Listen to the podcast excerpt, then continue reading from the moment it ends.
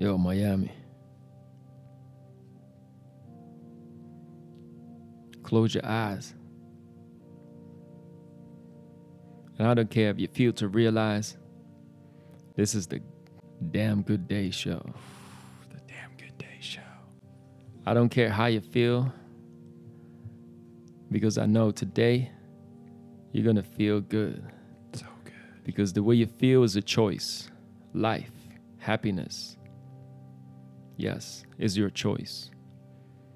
It is a way, it's the future. When you shine a light, elevation is felt. The question where time plays a dominant role. How difficult to end what time is used, however, time was never made to express what is felt. We're rocking, we're rolling. Rocking. All right, we'll get it in three, two, one. What's up, brother? Great to see you. All good. Likewise, Ian, man. It's a pleasure to be here. We're on the damn good day show. You rolled up in absolute style. What's this bike called? It's called VanMoof. It's actually a Dutch bike. It's sort of the uh, the Apple among the bikes. So yeah, it's an electric bike, but it's very nicely integrated. So you know, if you don't know the bike, you might not know what it's are some of the features that makes it like a next level bike? You said it auto shuts off. Is it like a biometric control type deal? Yeah, exactly. So basically, what happens is that um, imagine you park your bike, and someone else comes and tries to steal it. It basically, you know, starts to, uh, you know, uh, turn on the alarm, and then within a minute, everything shuts off. So basically, you can't use the bike anymore.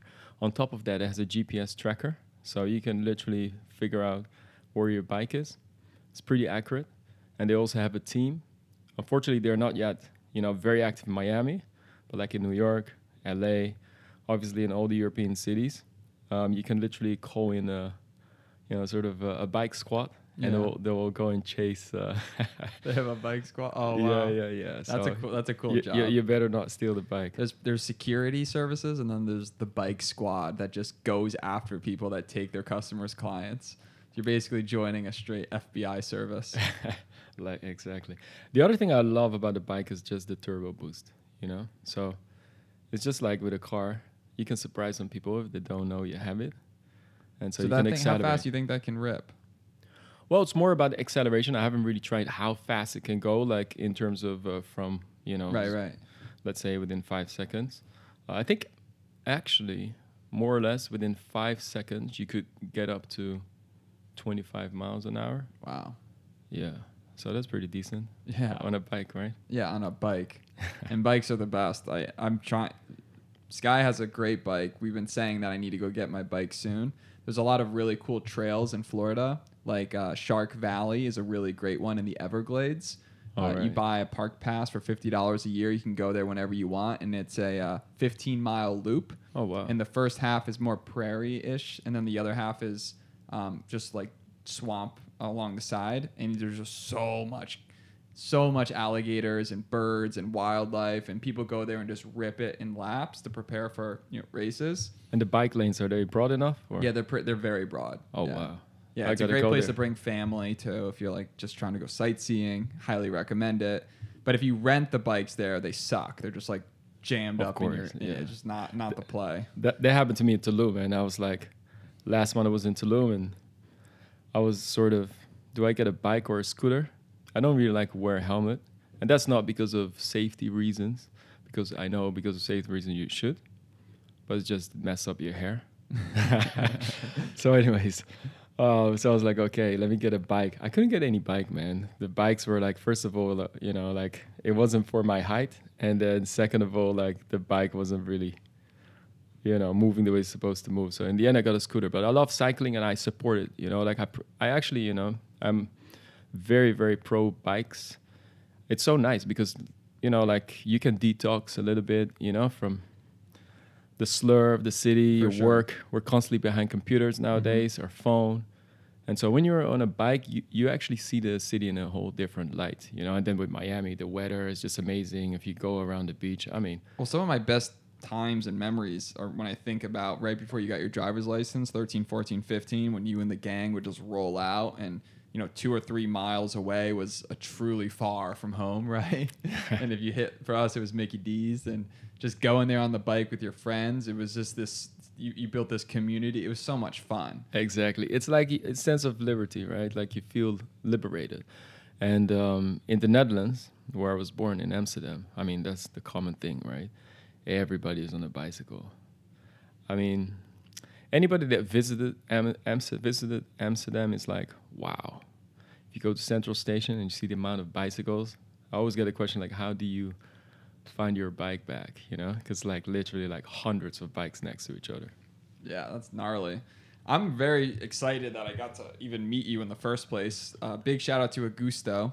Definitely. So Augusto, uh, Augusto Alverdes, he's the founder of Gol- Global Child TV. I met him through Peter Taunton, who I met through the podcast, and just another plug of, of why I think everyone should start a podcast because it leads to great conversations and good people. But we went to a 40th birthday party for Augusto, and there was just these great people. I mean, just someone that really stood out to me was Freddie. Um, just such a great guy. He's he's already done so much for me in the short period of time, and it's just just a, a phenomenal person. And then it was interesting because I didn't get it really a chance to talk to you because you're on the other side of the table. Correct. And then as we were leaving, I was just like, "Hey, uh, does anyone need a ride home?" And you're like, "Hey, man, yeah, actually, uh, do you mind?" I'm like, "Yeah, of course." So I dropped you off, and it was ten minutes away. I missed the exit, and then we ended up just parked out in front of your building for over almost an hour, just talking at like midnight about everything from life to religion to your backstory. So I want to just start real quickly.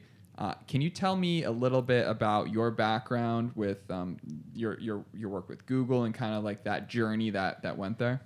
Yeah, sure, sure. So first of all, shout out definitely to Augusto. Um, it was a really, really amazing birthday party and uh, all the people that I met, including you. So thank you. So yeah, in terms of my background, um, well, it's true. Like I worked for Google for quite some time.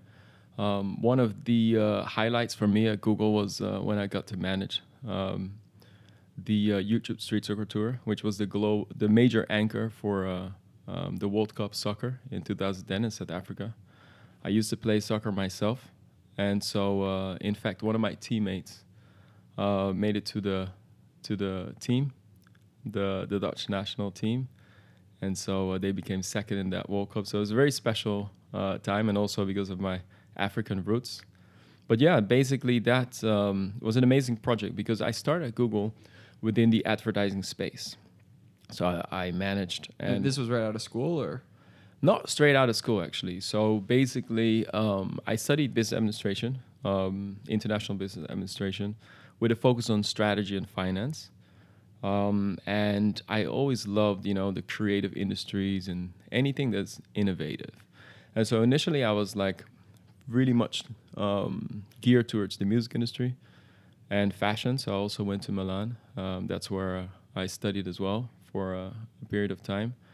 Um, I got uh, the chance to go on an exchange program there, which was really, really amazing. Highly recommend anybody to go on an exchange program.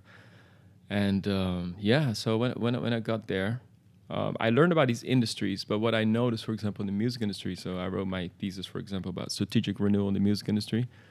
At the time of the internet, you know, really at the beginning, we're talking about early 2000s, right? I didn't see them embracing the internet. In fact, they, they, they adopted so many defensive strategies. So I wasn't really keen on, on, on working there because I felt like this is gonna, you know, sort of going backwards, right? Type of thing. So um, one day I met a, um, a buddy of mine from, uh, from university and uh, I saw him with a Google uh, crew, you know, and uh, I basically just greeted them. And all of a sudden, I don't know really how, but it was kind of interesting. Uh, there was one manager from Google, and he asked me if uh, I was willing to uh, to to get on an interview, but literally had like ten minutes. He was like, "Do you have your resume here?" And luckily, I was actually going into um, the weeks before I was applying to uh, investment banks and some strategy consultancy companies. That was my initial, you know, sort of take. So I was prepared. That was the good thing, right? So that's Yeah, the you were first ready lesson. for interviews. Exactly. I was ready. So, you know, that's always uh, something that I tell people, right? It's like uh, you got to make sure that uh, whenever you get a chance in life, when it pre- uh, presents itself, right, it's up to you whether you're ready for it, right? So the preparation is key. You never know what's going to happen. You know, when you meet somebody and it's like, are you ready for that chance? or you know do you have to let it slip? So in my case, I got on an interview and it went super well, and it was still an informal interview, but it got me into the door, and he kind of you know gave me the uh, you know the signal like, hey, we'll, we'll we'll get back in touch. So I didn't have to apply formally like most people, uh, but they reached out to me, and so then a few weeks later, I got a call from a Google interviewer, um, basically from HR, and uh, I got a screen uh, call on the phone. That went really well, and they said, um, "Are you uh, able to come to Dublin uh, tomorrow?" I said, "Yeah, sure." So they got me the flights. Two hours later, I got a I got on to Dublin, and then I did a bunch of interviews at Amazing. the Google uh, Plex there. Yeah, so it was and really it nice. started in the ad tech space, particularly. Exactly. I started in the uh, the the the ad uh, you know section of Google, basically Google AdWords at the time it's called, and uh, yeah, it was really good because it, it it allowed me to learn you know like the the bread and butter of Google, which is advertising, how Mhm. that works, everything related to online marketing, analytics. Um, I was one of the first people in Google that built um, an advanced model for attribution um, uh, modeling because back in the days, people were just focusing on, let's say, measuring traffic. Everything was like get traffic, you know, to your site or whatever you were doing. But like, what's the traffic actually, you know, converting, right? So, how qualitative is that traffic? And then people moved into measuring conversions, but they were still doing what we call last click to conversion. So uh, the way I like to explain it, if you do sports, Mhm. it's like let's say soccer, but it could be any other sport for that matter, right? The bottom line is the person who who scores often a goal, they get all the credits, right? But without the assist, that person would never be able to make that goal. And so it's the same thing in advertising. You need sometimes, right, some some pre-campaigns that are sort of your assist, the kicker to closing the deal. There's a few products that you can sell in, you know, just one one moment. But most products they need uh, you so know different ones. pre-campaigns meaning you're warming up the audience before kind of the whole jab, jab, jab, right hook type idea. Exactly, exactly, because it's about creating awareness. Um, essentially, one of the things that I worked on as well was like a new model for understanding what the consumer decision journey is. And a lot of times, um, I mean, traditionally, we, we, we always believed it was sort of a, um, um, a side pyramid type of thing, right? So it goes from broad to, to narrow, um, the conversion funnel. But in reality, it, it, it follows a different path. And that's because of the internet. So basically, what happens is when you have a product in mind, let's say you want to buy a smartphone, right? Which brands come to mind? Probably Apple, you know, iPhone. Yeah. and then maybe uh, s- yeah, you think about Samsung and Android, yeah. But um, then, so that's called the initial consideration set. But then you're going to start doing research, right? And that's the active evaluation phase. And in that moment, actually, you start to look at other alternatives. So now new brands pop up. And that's because people start to search online. And that's when they get new information. That's an opportunity to win, you know, a new audience. Initial consideration set are usually those brands that are so dominant, you know, because they have been in business for so many years, and it's because of their brand, you know, recognition. So if you're poor in branding, you will not be likely in this consideration set.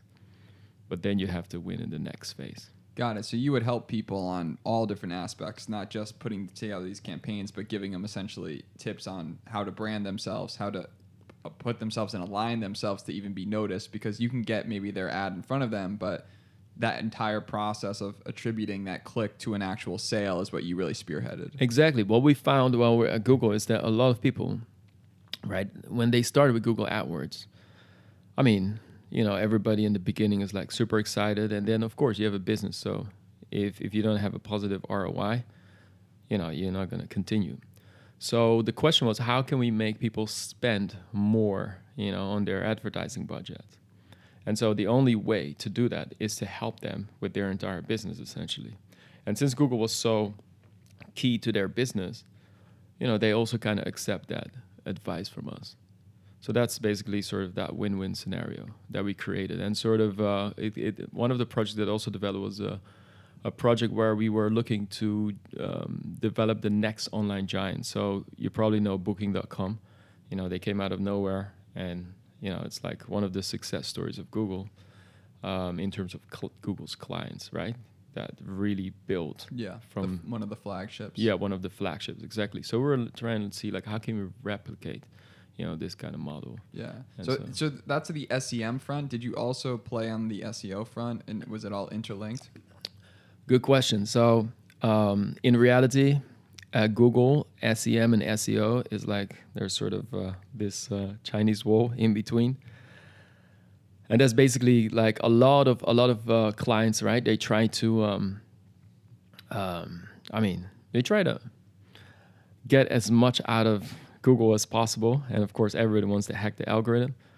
So um, we we made sure that that was separated. However, um, I worked a lot with the search quality team, and those are the guys that are basically, you know, the experts on SEO. And if you ask them the right questions, you can get some good clues. So I was one of those people that was able to get a little bit more information than the average person. yeah. Yeah. So working within Google, I mean, you have this bird's eye view. You're you're straight up in there learning about the most up to date, basically tactics on how to get products seen and sold and all those things. The entire time, are you thinking, man, I could take this and, and do my own thing, or I could take this and learn and grow? And why, like, I guess two questions. Why didn't you do something like that sooner? And what is the challenge like when you know you have this huge skill set, but you're also married to this beautiful, beautiful woman named Google, who just is, is a great lifestyle? No, hundred percent, and that that that's a really good question. So first of all, actually, uh, since I've been very young, I've been quite entrepreneurial. So even when I was in um, primary school, I went to the Montessori school, by the way. Um, I don't even know what that is. Well, actually, Maria Montessori is, uh, just to be clear, it's an Italian woman. Um, and um, basically, she developed a method for learning that requires, you know, the assumption that a kid is naturally interested in learning, and it doesn't fall sort of a plenary, you know, sort of a course uh, module where you have to sit and learn with the entire class at the speed of the class. So basically, if you are like a really smart kid, you know, you're you're kind of sort of limiting, you know, that kid to to to accelerate um, his or her learning experience if you have to wait for the entire class to finish a, a, topic, for example. But then on the other hand, if you are someone who has maybe a little bit difficulty doing sort of some some math, then you can also get more, you know, attention, right, from from the teacher on that particular subject. So it's more individualized in that sense. So we were free. Basically, as a kid, you come in school, and we had sort of um, uh, an objective, like, okay, these are sort of the tasks for the year, for the month, you know, to finish. But you could decide when you wanted to do what. So I was very active in sports. Um, I played a, a couple of hour a day, in fact. So often I was able to leave school uh, before you know uh, normal closings, and that was because I was able to accelerate you know the work pace, and um, yeah, it was really cool. So for example, my case, I remember in uh, the penultimate year, I was already done with the entire year before Christmas, and that allowed me to uh, to spend more time on drawing, creative stuff, um, writing poetry. Are these are these schools someplace you actually show up? So they have physical locations all around the world. Yeah, yeah, they have physical locations. It's a private school. got it. So, um, And can you can you take it all online? I mean, I'm sure they probably did something with COVID. That's a good but- question. Nowadays, um, I believe there must be some online options, but um, I'm not aware of that. You know, personally, um, I've been to different Montessori schools, uh, also because I have some friends now who take their kids to uh, to these schools. It's not for every kid though. Some kids um, Yeah, need more question. guidance. Do you think that it's people who go there just come out these super geniuses, or do you think there's just some like terrible Yeah. people there as well, just like in most schools? No, well, you need you need self starters. You need you need kids who simple example, right? If you bring a couple of kids to a room and you don't tell them what to do, is this kid able to sort of um, you know find something to do on their own? Are they creative enough? Are they you know like not bored basically? And they'll tell you what to do, basically like, hey, come and see this. Uh, can you help with this? This kind of kid. That's like the that. one you should uh, take to a Montessori school. If it's a kid that you know doesn't know what to do, is very bored, it's, it feels lonely, nah, this person will probably drown in Montessori school. Just to, to contextualize it, Larry and Sergey, the two founders of Google, also went to the Montessori school, right? And so a lot of Google's principles, such as the 28 rule, 80 rule, and you know a lot of the ideas of um, giving people more freedom, so to speak, um, really came from that Montessori philosophy. Because at Google, one of my projects, which was the huge soccer tour, came from a 20% project. Basically, that means 80% of your work, right, was sort of like fixed, like the core job that you're doing, and 20% of your time you could do anything you like. This is where a lot of passion projects, you know, got developed. Gmail came out of a 20% project, for example, you know, and a lot of other successful projects, mine including. So my project was the YouTube Street Soccer Tour. So I came up with an idea during the 2010 FIFA World Cup to basically create a whole uh, soccer um, uh, experience um, where we would play against local talent, bringing some of the best uh, street soccer players and and and and um, and professional uh, football players, um, basically around cities in Europe and Africa uh, towards you know um, the World Cup in, in South Africa that uh, that happened in summer of 2010. It was really great because I, I brought a couple of star uh, soccer players, including my friend Edgar Davids, who played for Juventus, Barcelona. You know, the guy with the glasses. Amazing. Yeah, and he just uh, he just informed me um, that uh, he uh, he's been uh, um, getting uh, the uh, assistant uh, coach a job for the Netherlands. So he's going with Louis van Gaal to uh, Wow. to Qatar for the, the World out. Cup. Yeah, exactly. So shout out to my buddy Edgar Davids. And so yeah, and then we have a bunch of other soccer players. Uh, My um, Marcel Desailly, who joined us in Ghana, Mike Essien in London, and they played for you know clubs such as Chelsea and AC Milan and things like that. So that was really great, and it it allowed what was really special about this project. At the time, YouTube wasn't officially launched in Africa, and so a lot of the content that you know people consumers in in in that part of the world were looking at wasn't any African you know um, created content. So the idea was to to make that experience more inclusive and sort of inspire, right? More local content to be created. How did you bridge the gap between taking these awesome players and all the excitement and then linking it to, oh, by the way, let's create content and you know build this? Yeah. So so the cool thing is, I actually um, Edgar and I, um, you know, we we talk about literally everything, basically a little bit like your podcast, and uh, just you know getting inspired.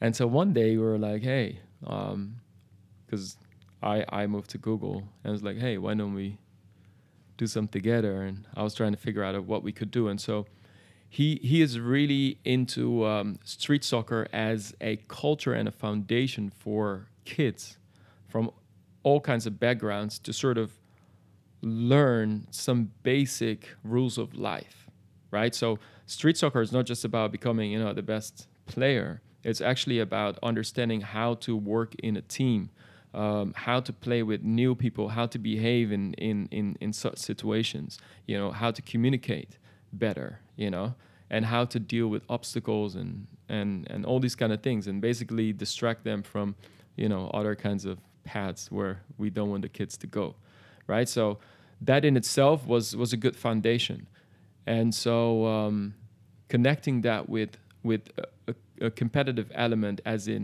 showcasing like who is the best street soccer team in the world so we literally made a competition where edgar davids with the street legends um, they're the guys behind uh, the street soccer game, the EA Sports street soccer Wow. game, and Wow. they, they they thought Ronaldinho and all the guys, the mo, you know, all the tricks basically. And um, in Amsterdam, we used to play on on, on all these soccer pitches, uh, concrete. And so yeah, that was the that was the premise.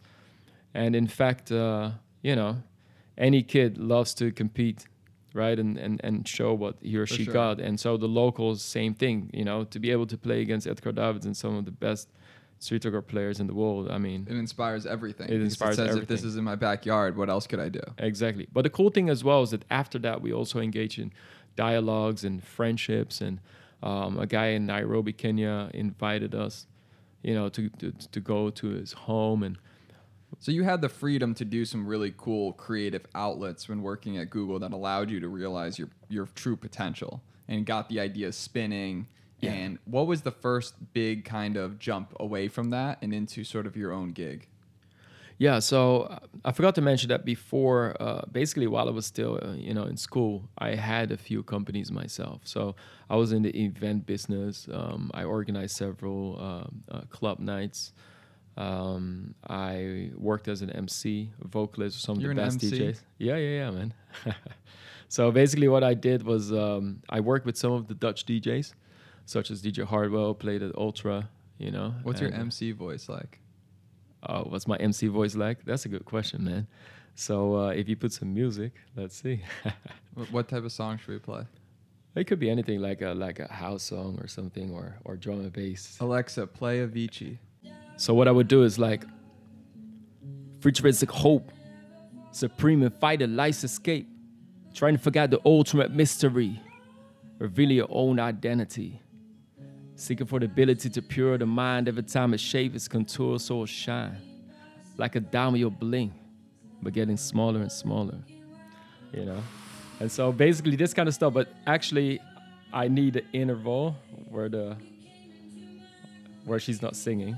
That was so out the song. dope, dude. Yeah, you yeah, just yeah. you turned it on right there. You were just like, I was like, oh, it's, it's getting weird right now. Let's go. exactly. So, anyways, coming back to the song, right, or or MCing. For me, MCing was really like to spiritually engage the audience. For me, it wasn't just about like, hey, throw your hands in the air, whatever, you know. But like, w- I also worked in um, um, at the time we had like UK garage, and so this was more like, um, you know, sort of more grimy style and fast rapping. So it's like present the fat into your target at 90 degrees, and you go like super fast. But um, I like to do more the poetry, spoken word, and you know let people really engage. And so that's the part that I liked. Yeah, you're a rock star. That's that's awesome. Yeah, So you're doing that while you're working at Google. You just been you've been doing that probably since you were just a very young person. Yeah, so basically, when I was um, at university, that's when I did that mostly, right? So it actually helped me to pay my student bills, and um, I've been traveling around a bit. I am seat in Italy, in the Netherlands for the most part, but um, yeah, it was really nice. So you would travel with a DJ, and the two of you guys would just go in and crush it. Exactly, and now um, as a result of that, I got my brother who's a DJ producer, and he's still a DJ producer, as in like this is his main job. He actually launched a record with Wizkid, and uh, um, we do concerts with Burna Boy and. Did that uh, did that whole experience build your confidence up a lot? Just getting out in front of people and, and spitting because I feel anyone that can do that, you're truly being the most authentic version of yourself because it's your creative ability in full flex. And if you can get in front of a group of people and just say the spoken word or whatever, which is just literally eh, you know poetry in motion, I, I just feel you feel untouchable after that experience because you're just truly just being yourself. Exactly. So no, I, I I would agree to that. I must say that I'm lucky with the parents that I have, because um, my parents are both entrepreneurs and very creative people, and my father comes from Ghana, West Africa. My mom is Dutch. So also, you know, blending in the different cultures. But basically, in the African culture, when you're young, and especially the type of father that I have, I was literally thrown in front of an audience. You know, it's like you have no choice. So there's the music, you know, that's playing, and then you got to go in the middle and show what you got, you know, and then people give you money, and that's sort of a way to encourage the kids, you know, to uh, to be out there. But um, That's for so- that's yeah, crazy. for some reason, I always liked um, to uh, speak in front of an audience. So I remember, like, uh, I was uh, standing at the balcony, maybe four years old, and already reciting all kinds of stuff. So that was what, uh, some of my hobbies, let's say. Yeah, you that's know? so cool. yeah, we need to. We're gonna. That that's awesome. I I one of my hobbies is is is rapping, freestyle rap. Mostly just with when no one's around and I just listen to music in the car and I just try to freestyle rap as much as I can. And it never makes any sense. Like one out of ten lines, I'm like, that was a little bit fire. but then But- but- then I just laugh at it and I lose my whole focus. Oh, okay. Yeah, well, like- I must say, like, if you look, if you listen to someone like Ed Sheeran, right? He he once said, look, for example, he showed in one interview, a Dutch interview, um, he was like, at first I couldn't sing, and so it was like you just gotta repeat, repeat, repeat. It's like sort of doing this ten thousand hours, right? And then you become a master type of approach. So that's what uh, what Ed did, and um, I can say that um, from a Buddhist point of view, right, the dirt has to come out first. Let's say, you know. So when you're thinking or whatever, spit all the garbage out, and then you know. Um, same thing with Martin Garrix when he produced Animals, this uh, famous uh, EDM track. Yeah, that was a good one. Yeah, so uh, he said the same thing. Like you can't imagine the stuff that he was making. You know, the the, the two years prior to that song was a bunch of crap. But then this beautiful, amazing thing comes out. Most people, the problem I think why they don't succeed is because they give up too easily. You know. And clearly, you have not given up, and I I love what you've done with Funfitt Women. It's incredible. Thank you. And I would love for you to tell everyone what that's all about because you guys are what at five million YouTube subscribers today. Yeah, five million and growing. Yes, correct. I mean, when I think about that, when I think about being a creator and building a YouTube channel and and marketing to the right people and just that whole space of building an actual channel is is I wouldn't say it's so difficult, but it's very difficult, right? Yeah. And I think about your background in the Google world and you know, essentially like engineering the way people look at things and then seeing that you literally did it. You literally built this incredible brand. It's it's crazy, man. How did it start? So yeah, so basically um I mean Google was definitely, you know, where it started as in I was one of the pioneers um on YouTube at Google. I did uh, one of the first campaigns with Nike, and then the YouTube Soccer Tour in 2010, which was pretty much one of the first global um, YouTube campaigns in history. So that's sort of where I, I got the idea. And then there was this one girl um, who I really, really like uh, till this day. I think she's really, really uh, inspiring. Her name is Michelle Phan. She is um, a Vietnamese American girl and uh, she is literally one of the makeup uh, gurus on YouTube. Um, she created her company called uh, Ipsy, and now she has uh, EM Cosmetics, which she bought back from L'Oreal. And it's a really, really successful story. But the beautiful thing was I saw that she created authentic, you know, real content. And so when I saw that, um, and I want to be a little bit more hands-on and creative. So I like, you know, the business side, the analytics. But I felt like when you do consultancy work, you know, people tend at best to take 50% of your recommendations, and that's, you know, something good. And I felt like, look, um, you know, I want to be on the other side of the gold mine, so to speak, but not just for the money, actually, really to to impact people, you know. And uh, one of the things that I noticed is that um, there was not a lot of uh, content within the uh, women fitness space and, and, and wellness. A lot of content was created for men um, by other men, and uh, yeah, I did a lot of meta research, and I and I, I saw that. So when I met my business partner, um, Susana Yabar, um, she used to work on TV um, in a pretty successful career in, in, in, Spain as a reporter and so on and so forth. Um, I basically approached her with the idea when we met in Ibiza and was like, hey, why don't we do something together? We both love to travel. Um, I remember I told you about this African proverb, right? Uh, which I tend to use is we travel not to escape life, but we travel so life doesn't escape us.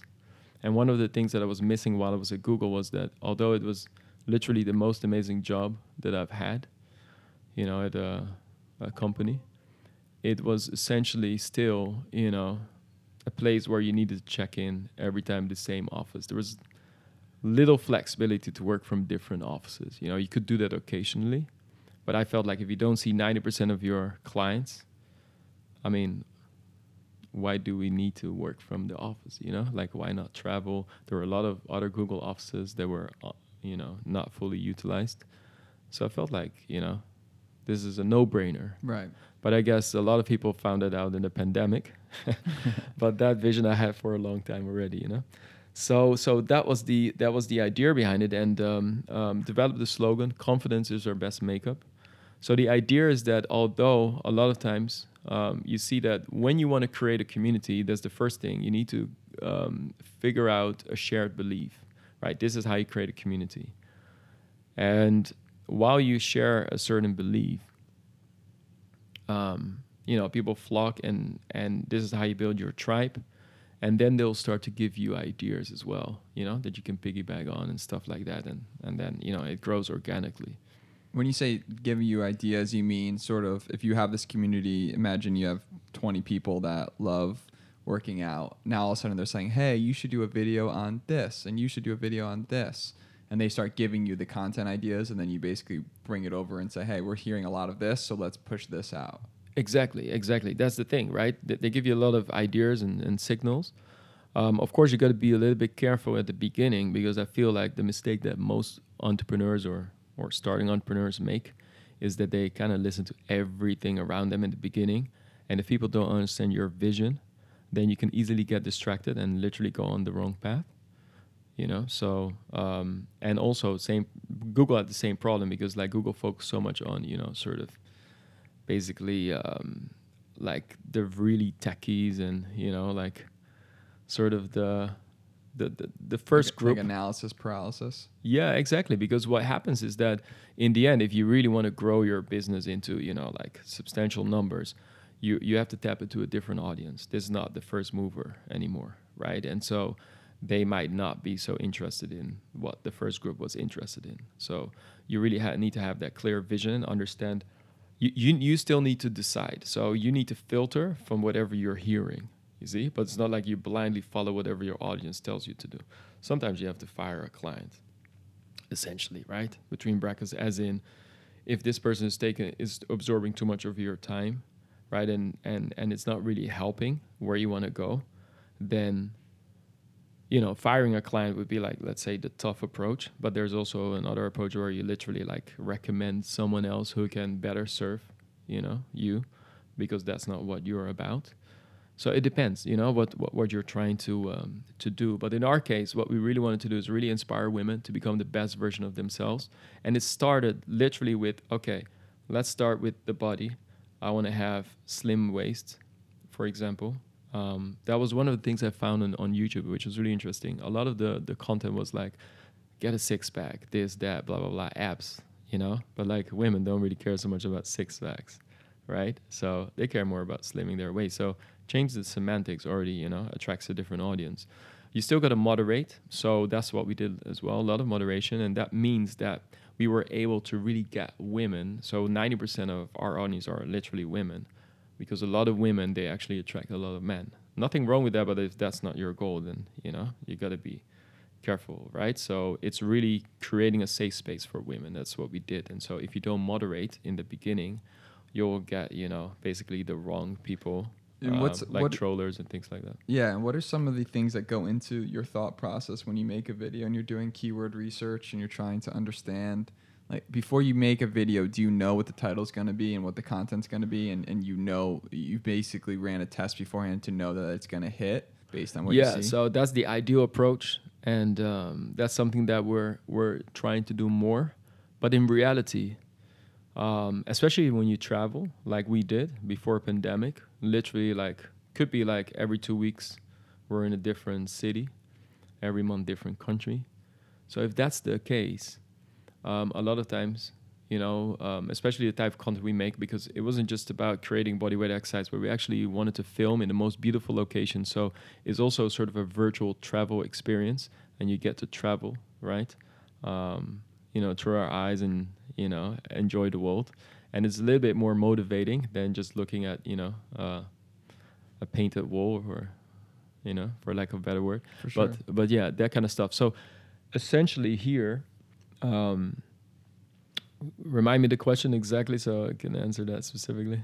Uh, did you do keyword yeah, research the keyword before research. you make exactly. these videos? And the titles, right? Yeah. Yes. So keyword research, yes, but then more in the broader terms. So for example, we figured out like, okay, um, we need more of you know waist um, slimming content, th- things of that nature.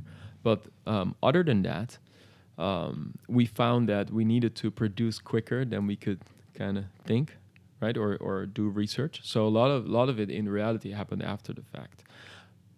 Amazingly enough, is that when you're really tuned into your authentic self, right, and the vision is clear, it doesn't really matter because every time things found place, you know, it was like really amazing. So um, we literally like would match the clothes with you know um, the places where we had to film but sometimes we literally had literally like three hours to make a decision and go right so you, you just need to bring sort of a set, you know, of clothes, and then quickly, you know, match whatever works, and then you go with it.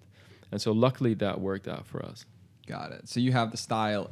Yeah, I mean, you're very well dimensioned, right? You have this analytical mind where you geek out on the tech, but you're also a straight MC and you want to be out there making stuff happen. Exactly. And I'm sure that probably just teeter tatters in your head all the time. Yes, and so here, th- this is my thing. So what I what I and then my brother actually, um, um, my late brother, um, who I mentioned to you about Nana, he's always uh, still with me every time I think about him. But essentially, one of the things that he he mentioned to me was because he was an actor and comedian, and uh, he said that uh, he found that whenever you uh, prepare a show or you know any activity that is special to you um, you are rewarded somehow. And that means like some amazing things happen that you didn't expect. You see but if you don't prepare then it can become very messy. So simple example because we prepared in you know the broad sense we usually got like all these rewards and things fall, fall into place it's like you're in rhythm with the universe kind of thing I love that. Well, it's very timely because I've been preparing to marry my two friends on a yacht next Saturday, um, night and day. M- might have said the speech 400 times in front of Sky, but I think it's right. Is that when you, I love what you say there because if you put your heart and soul into something and you put out good energy into it and you really give it your all, people see that, people feel that, and they. It's kind of like the art of um, reciprocation. yes It's, it wants to come back. For me, it's really simple, right? It's about energy. So it's like, what kind of energy do you put out in the world, right? Is this, you know, if you're at a high energy, right? So let's say you're in a club, right? You, you need to get the crowd moving. So you need to be in a high energy. But also, sometimes when it becomes too hectic, because the, the club is too full, there's too many people, you need to understand how to, you know, turn the energy down again, you know, so people relax and they calm down and people are not explosive, you know. So managing the energy flow is really key here. And so I always say to people like the environment is a reflection of ourselves, right? And so simple example. So if I smile, you know, you smile back, right? Like if I was if I came here very grumpy and I was like, oh, I hate to be here, whatever. I don't think we'd have a great conversation, right? For sure. you probably would have kicked me out be- before we even started. So you know, basically that's that's the whole thing. And um, if you if you go into any place, any space, and you see a bunch of people, you know, the people that have a lot of fun usually attract a lot of other people around them. Everybody wants to sit near those people. Nobody wants to sit, you know, behind someone, you know, who's like super moody, unless you know you have a sick desire for you know anything. You yeah, know, unless you're just like looking for up. someone to. It's like sort of the mosquitoes thing, you know. You Yeah. can't hang out with mosquitoes because they'll just suck the blood out of you. you know? Exactly. Yeah. There's no instance where it's fun to hang out with a mosquito, in, unless you're a bat. Yeah. There's one approach though. There's one. And then COVID happens, so it's not even worth it. but have you heard of the expression to turn poison into your medicine? Yeah. So so basically that's a, another approach that I live by, huh? and so it means that sometimes though we are able to turn something negative into positive, right? And I think that as long as we're committed enough and we, we have a clear purpose, then that allows us sometimes to turn something that appears to be, you know, toxic or negative into something positive. For example, on our YouTube channel, we have a lot of comments, right, from people, and usually, luckily, they're very positive. But sometimes you have these people that are just not in a good mood, and they might say something, Yeah. you know, nasty, right? So what do you do in that instance? I found that if you literally don't take it personal, but you just acknowledge the comment and you just try to figure out okay what's going on in this person's mind you know and then react in a compassionate manner i have seen over and over again that these people change so nine out of ten times they actually apologize and they actually become very nice uh, Can you give an example? So if. I commented on your photo, like OMG, you guys are so shallow and I hate watching your stupid video. I hope you die. How would you respond to that? Okay, so this is a very on the spot and very specific, but let's try. so if you if you would say something uh, like that, right? So the first thing is that you that you that you can literally say something as um, "Thank you for sharing." You know, um, this heartfelt comment. um, and then I would I would say something about so this this person was like I hope I hope you die or this is stupid, right? I could sometimes literally ask if if I'm very confident I would literally ask like to understand what they thought was so stupid, you know, and then we engage in the conversation. I can explain why Yeah. I think that's different or this is another way of looking at it, you know, or I say I can imagine that maybe this looks or appears stupid. But if you actually try it, Yeah. it will do you wonders. It's interesting because y- if they're a smart ass, right, you could reply back in that and just get them more like angry. But the way you actually position it, and I asked that just because I'm curious, because that's one of the hardest things about being a creator is when you just Yeah. get those mean 14 year old kids that are just messaging you the most savagery stuff, right? Yeah. And you're just like, you don't care about the nine good comments, you care about the one bad one. Yeah.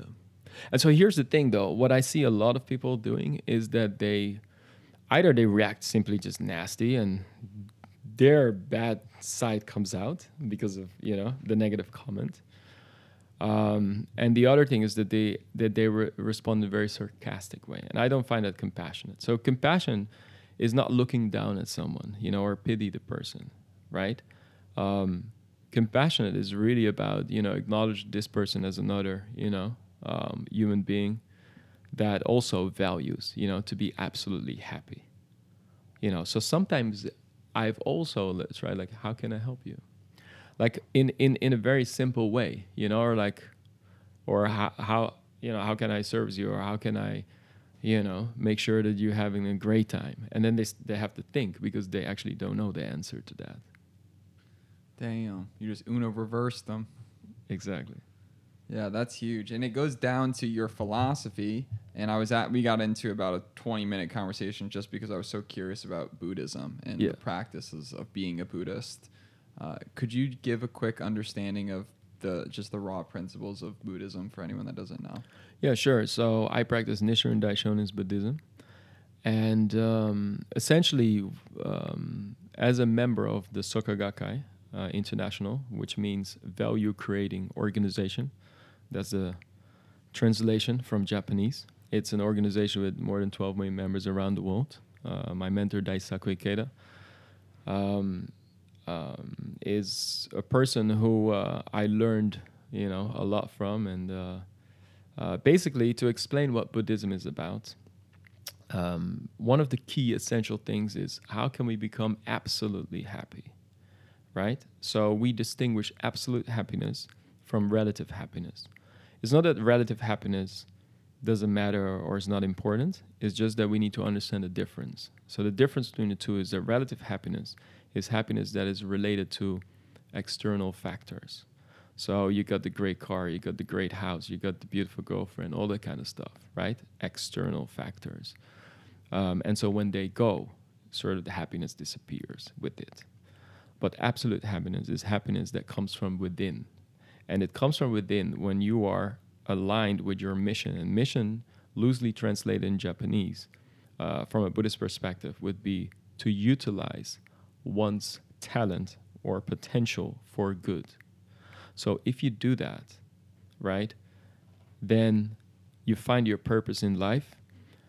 And that in itself, right, is what can give you that happiness. So you can be happy um, in the worst circumstances. And it's also having the conviction that no matter the obstacle you are confronted with, that we have the ability to overcome this obstacle. And that's why having uh, being in a in a in a in a high life state is so essential. So what we do when when we when we practice Buddhism is that we we typically chant in the morning and the evening. So we recite the words Nam-myoho Renge Kyo, and this basically means that I devote myself um, to the law of cause and effect, and um, basically take the responsibility for my own happiness because that's a big difference. A lot of people they they project you know their happiness on other people so what does that mean if you believe that other people can only make you happy right or unhappy for that matter then you're giving them all the power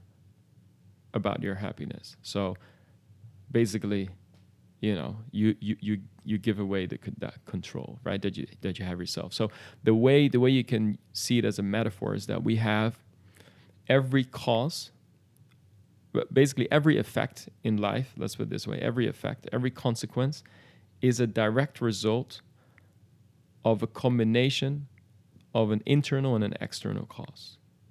So if we're talking about a plant, we have the seed and the water for the plant to, you know, uh, blossom, right? So the external and the internal, but we can control the internal cause. And so that's why a lot of times when things happen to us and someone says something to us, how do we approach that person or ourselves for that matter? And so the practice of what we call human revolution is something that we daily practice, and that means we're constantly working on ourselves to improve um, our state of mind, our state of being, as in, we want to bring forth our wisdom, courage, and compassion and overcome our doubt and arrogance. And arrogance means I don't believe in your potential, your full potential.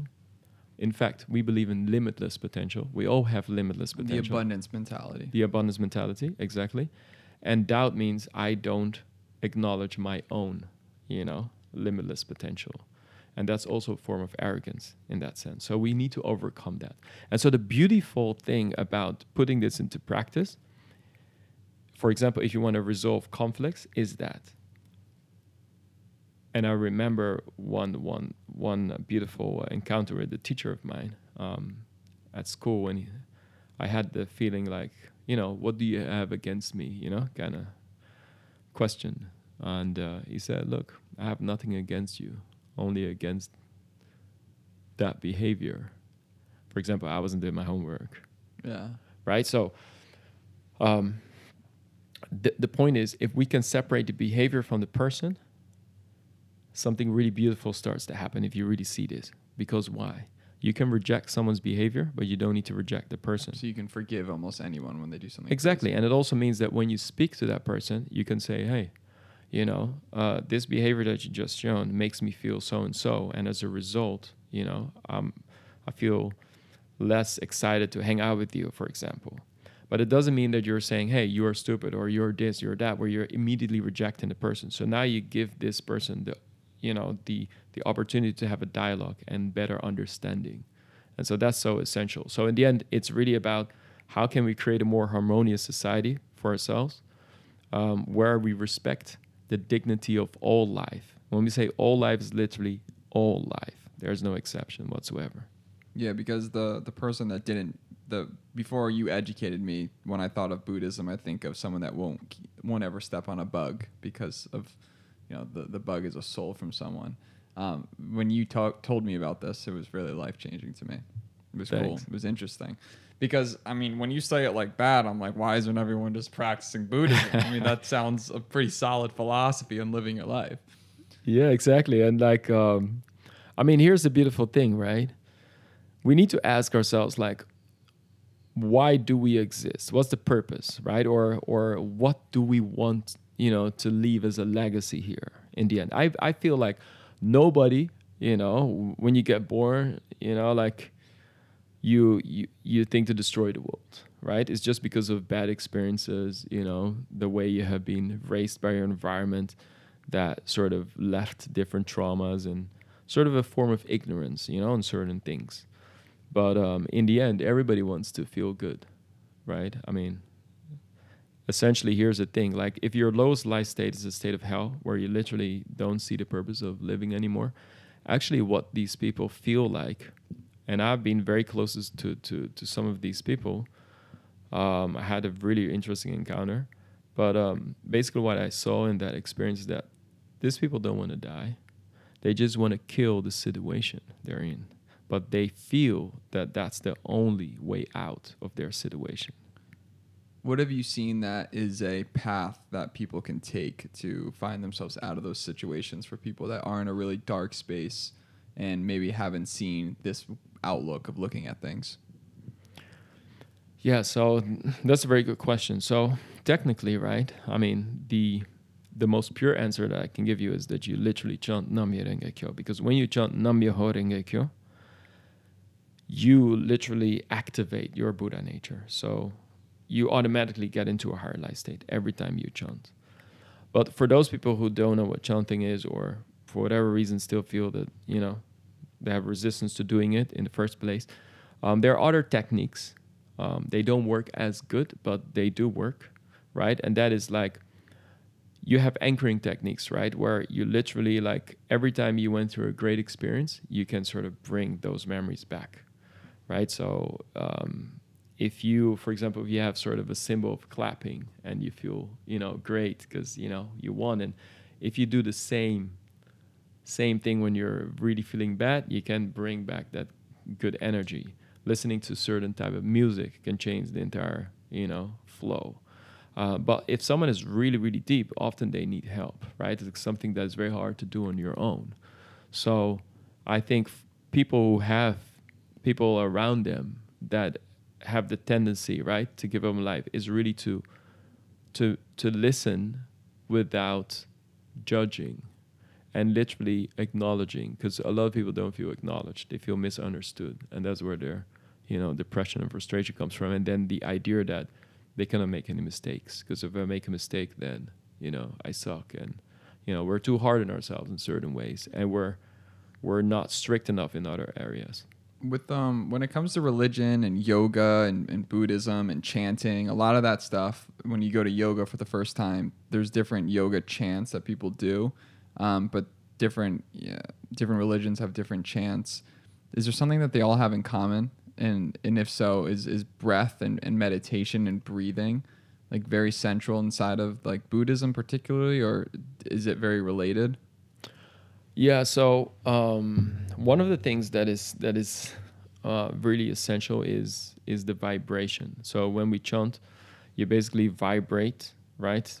This energy into an entire universe. So that's why you can literally reach someone that is, you know, uh, let's say in Australia, right? Uh, if we're here in the U.S.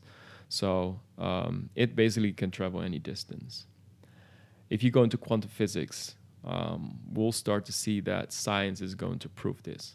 Um, there are several people in this field that uh, um, are scientifically um, proving this this this fact. And um, yeah, so so so basically, breeding of course, is important. Um, and we always say that the conviction I would say like one of the things that all these religions have in common, right? I think is the conviction, the determination, right? To really, really go for something you're believing in, right? And um, essentially, you know, the, the essence of love is, is key too. And so if you think about it, one of the things I would like to see more in this world is self love. A lot of times problems start because we don't love ourselves enough and that's why we project that anger on other people.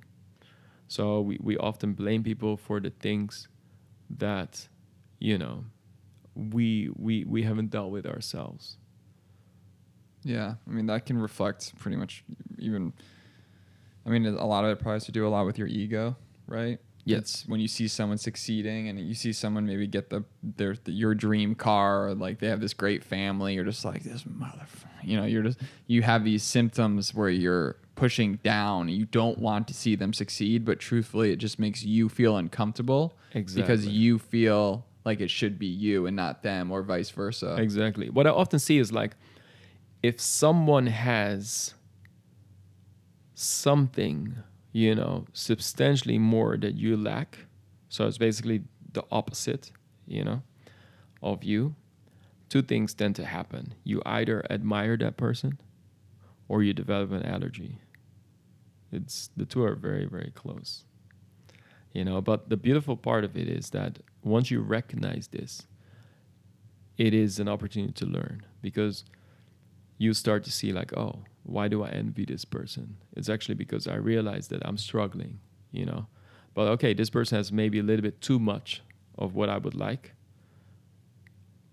Simple example, you have people who love to speak and people who hate to talk, right? and they hate it like oh this person's always talking talking talking talking you know like never can shut up and then this other person is pretty much you know like finds it hard to speak in front of you know an audience and what happens is like they feel that they're not being acknowledged or you know they're sort of pushed back which often happens and so i think it's finding that balance on both sides I think a big part of my life that I'm still always trying to figure out is um, everyone has their own gifts, right? Some people are great speakers, MCs, painters, artists. Some people just crush it in, in Call of Duty, like whatever your thing is, right? You have a gift. If you acknowledge that you have a gift, it really opens up a whole new world because people that have gifts, and everyone has gifts, it's just some people have acknowledged that gift and proven it to the world, and other people haven't, right? You now feel more comfortable surrounding yourself with other gifted people. And you start giving yourself the flexibility to say, hey, I, I belong here. But if you don't, if you don't believe that you belong, that you can contribute to the group, you'll never be ready and prepared for that day that you get the call and you get the opportunity and you're prepared for that. So that just kind of went full circle with what you said earlier. Uh, cool. Yeah, yeah. That, I like that, and uh, thanks for sharing. So, what what I see a lot of times is that when we're talking about, um, let's say, talent, mission, and and these kind of things, um, and then sort of competition. Um, if we go back to the word competitor, which is a Latin word, essentially the whole meaning behind it was to really, you know, sort of engage yourself into becoming better. But often what we need is someone else to polish, you know, our our character, so to speak. So it's the same way like you need two two diamonds, two rough diamonds, right? To uh, to to polish each other, right? So it's like same thing with human beings. So that in that interaction we become better people. And that's beautiful because once you realize that, then you also can have more gratitude and can be more grateful for certain experiences, even if you meet someone and didn't work out. But it's like, oh, actually, there's a lesson here, right? What does it What does it say about me? Maybe I should understand where to put set more limits, or you know, it could be more engaging, or or any of that kind. What I truly believe, and I think if you can believe this, it changes everything the way you think about competition, and you never have to feel jealous about anything. And that is the fact that we are all unique and we're all uniquely gifted. So, in other words, there is enough space for each and everyone to literally, you know, showcase our talent and our gift. So, if you really focus on your own gift and encourage other people to showcase their gift, we actually create a better world. A metaphor for this is if you think about a orchestra, right, or or any band, you know, one is the drum, right, the other plays the saxophone, and so on and so forth, right. So all these instruments together create a beautiful, you know, harmonic, you know, melody. Let's say.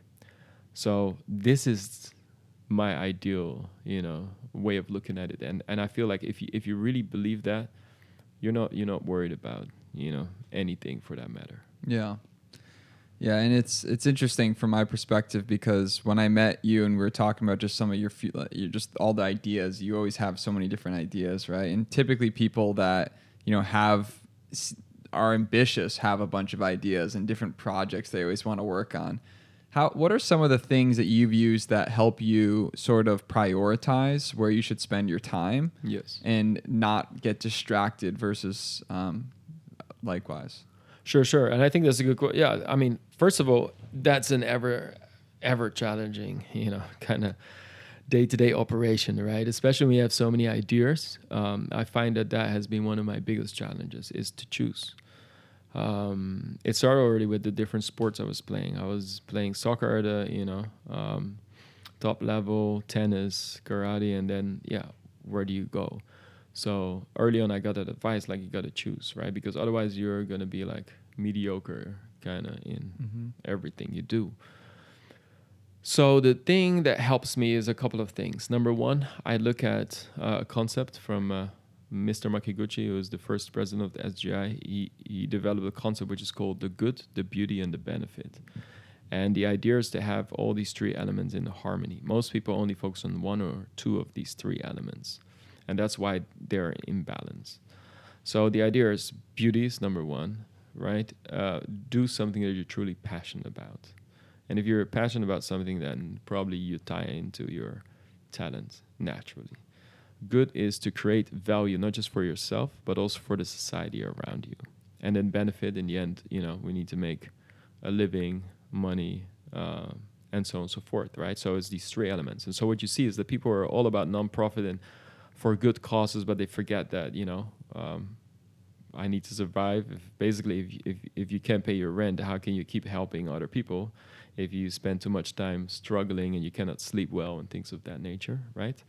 Um, and then you have people who are only focusing on benefits and they're creating a product that doesn't really add any meaningful value to society. In fact, it could destroy people uh, in my opinion. You know, that's something that uh, a lot of people uh, tend to overlook. And so the idea is that in the short terms, maybe great because you know you get some quick money in, but in the end doesn't really fulfill you, right? So I try to look at these three things. So can I find in all the ideas that I have, do I find these three elements? So that's the first, you know, thing that I do. And then the second thing is that you then look at impact. Where do I generate the most impact? what is something that I could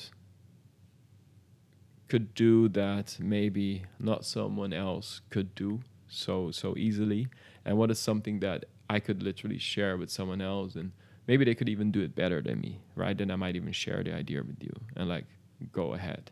Because to me the more important thing that gets done I don't need necessarily to do it myself. So that's sort of how I look at it. Yeah that's that's powerful. I mean, yeah. ask, asking yourself those questions. I think getting to a point where you're comfortable is like everyone's first priority and instinct when you're in a scenario where you don't have enough money or you're like you're you're just not in a house you like to live in, a place you like to live in, the people around. It's your first instinct is I need to get, you know, food, clothing and shelter. I need to have my stuff. And then once you get that, once you have some cash, once you can get to a position where you can stop and say, okay, everything I wanted, I now have. Then you ask yourself, what's next? What do I want? And then you almost go back in time and say, okay, what actually makes me happy? So it's doing those happiness audits that we need to do to ourselves all the time and ask ourselves, what is happiness to us? Correct. Because if we, most people, and including me at some level, and I'm always trying to work on it, don't truly know what makes them happy and then they get caught up in the world's definition of what makes them happy correct and then they're behind in bills and then they lose it all and then you know it just turns into a nightmare so it's and it also goes back to the question of like you were talking with buddhism it's about working on yourself and and being happy with yourself. And that's also what you need to do if you're ever going to be in a good relationship right? Correct correct. And so yeah the the, the, the approach that i also follow is also a buddhist concept and that is about prior, prioritizing the following, and that is we have the heart, we have the body, and we have the storehouse. And so, in terms of your value, underlying value based system, um, a lot of people they might prioritize the storehouse. Storehouse is another word for money, basically. Um, so, what I do is I focus on the heart first. So, any decision that you make, you know, start from the pure heart then you will naturally focus on the body, which means your health, right? And then you focus on the storehouse. So they're all three important, but there is a difference in priority. So, in other words, if you focus on the storehouse, that's your main priority, it will come at cost of the heart and the body.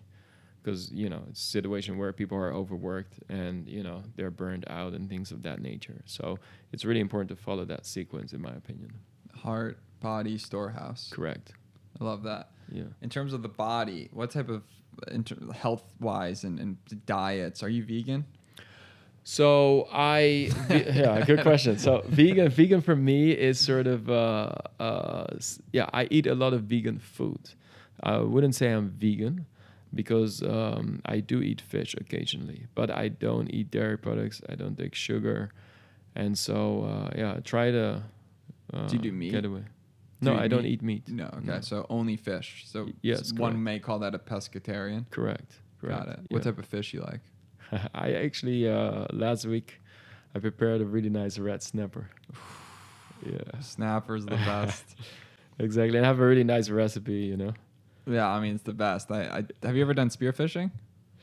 No, actually, uh, you know, I found uh, a guy in Tulum, a little kid of like 11 years old, and my friend was saying this kid needs to have a YouTube channel because he knows how to spearfish already, you know, at 11 years old. So, yeah, Uh, that's that's one of the most satisfying hobbies, right? When you go down there, you jump in the water, straight spear in hand, just me, the ocean, and the fish. Very Yeah. dangerous. You can really f yourself up real quick, but it's also really rewarding Yeah. when you get that fish.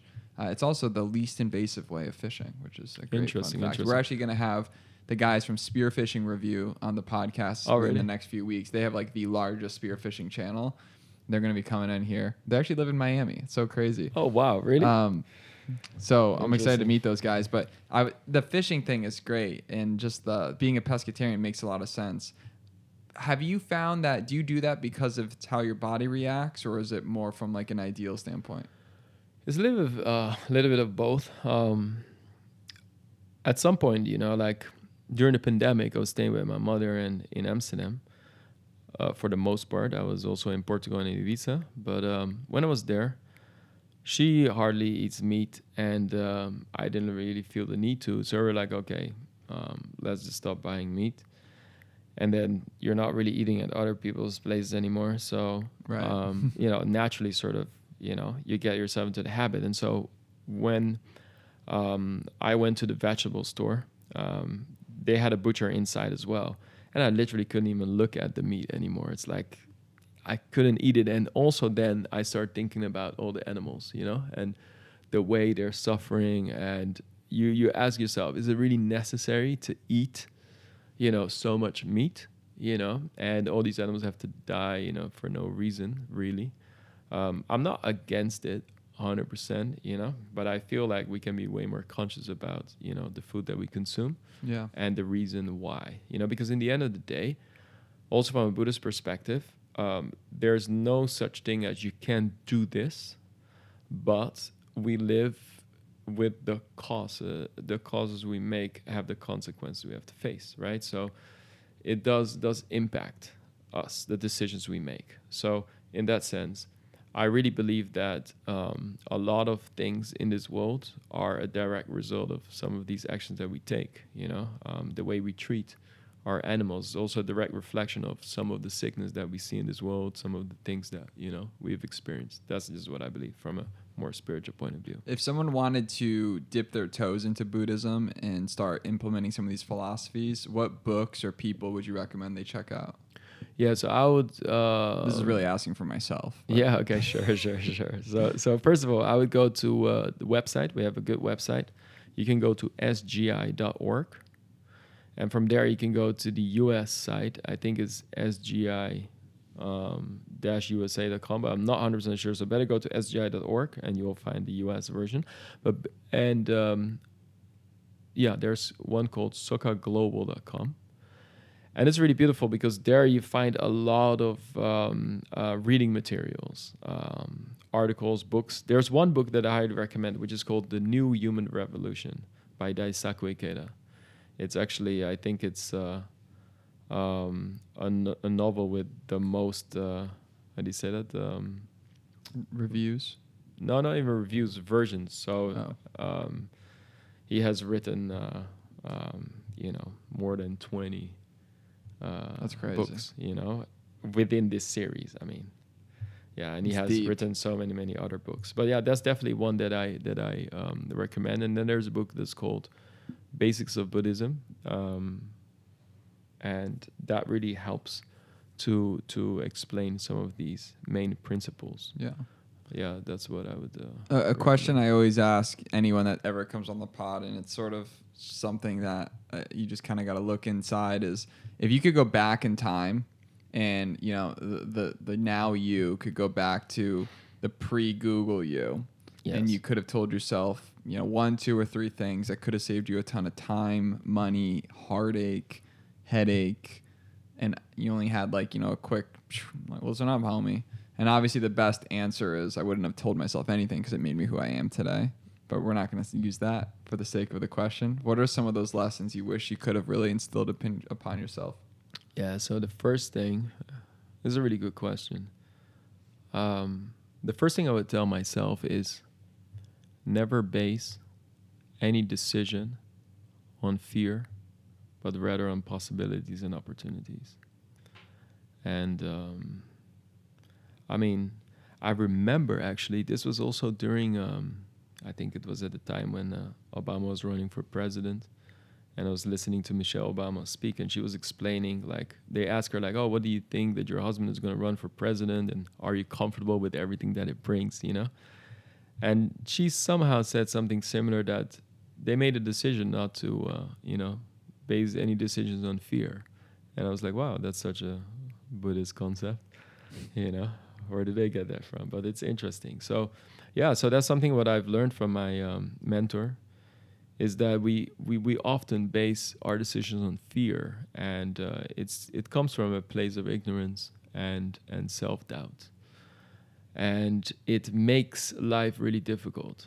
You know, um, I can really look back at those moments like, why did I do that? Like, what do we have to lose in the first place? So, I'm happy that uh, you know um, many many times I was able just to follow my heart and and just go when other people said don't do it you know um, getting into google was already amazing but then leaving google was like even more amazing. Uh, and people were like this is crazy because you know at the time people were the whole world was in a crisis or sort of uh, you know after after period of that. And um, google was going you know all the way up very successful. And i was leaving a very successful company a successful career to go back in the unknown. People were like it makes no sense but in the end you can only live your life you know? You cannot live someone else's life. And so that's really important because in the end if you live someone else's life try to please other people you're gonna be uh, empty inside. That's really what i feel.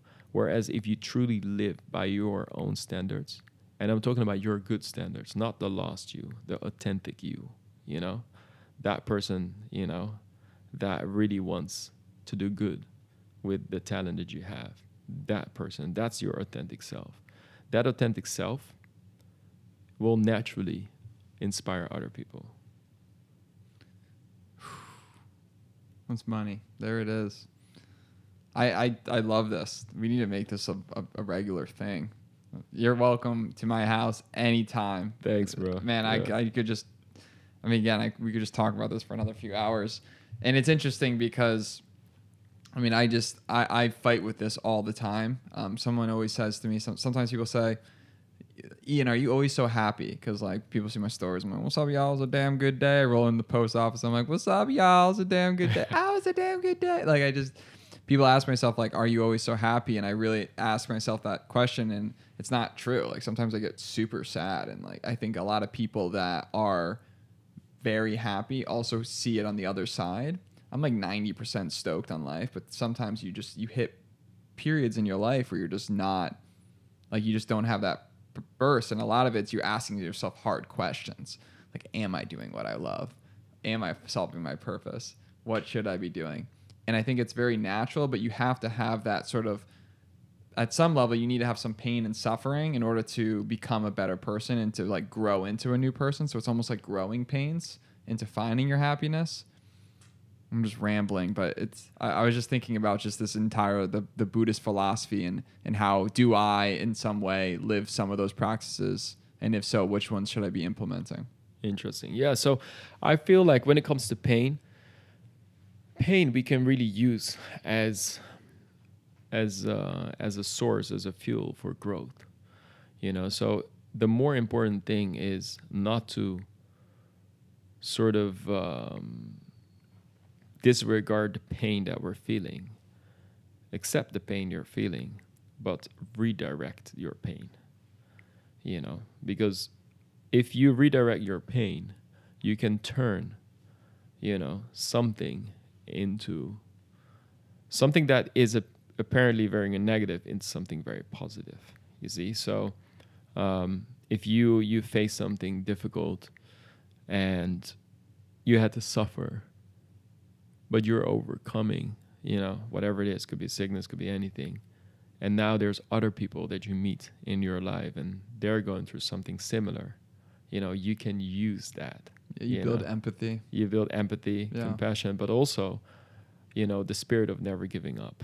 And that is that's the beautiful gift that you can give to those people. So then you turn that poison into your medicine, and that it becomes a gift. So a lot of times our misfortune, our pain, is actually directly our strength when we understand how we can redirect because it's an energy. So it's just about understanding how you can use the energy for good.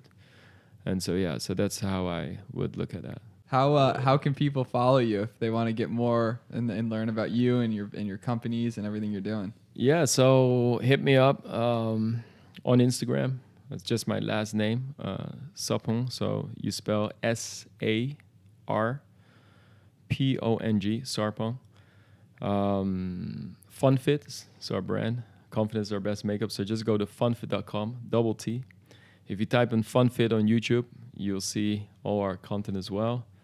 Um, yeah, I think that's uh, that's the most important. By the way, uh, for those of you who speak Spanish, uh, si hablas español, tengo un libro que se llama El Reto Mariposa.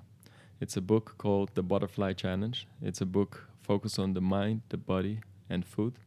And you get to do a test to figure out what belly type you have and what your belly says about your hormones and how you can sort of reset your body and, uh, you know, lift up your mind. And that's, uh, yeah. Yeah, I need to reset this body, bro. We need to get ourselves a, an ice bath too while we're at it. This guy's been at he, he needs it.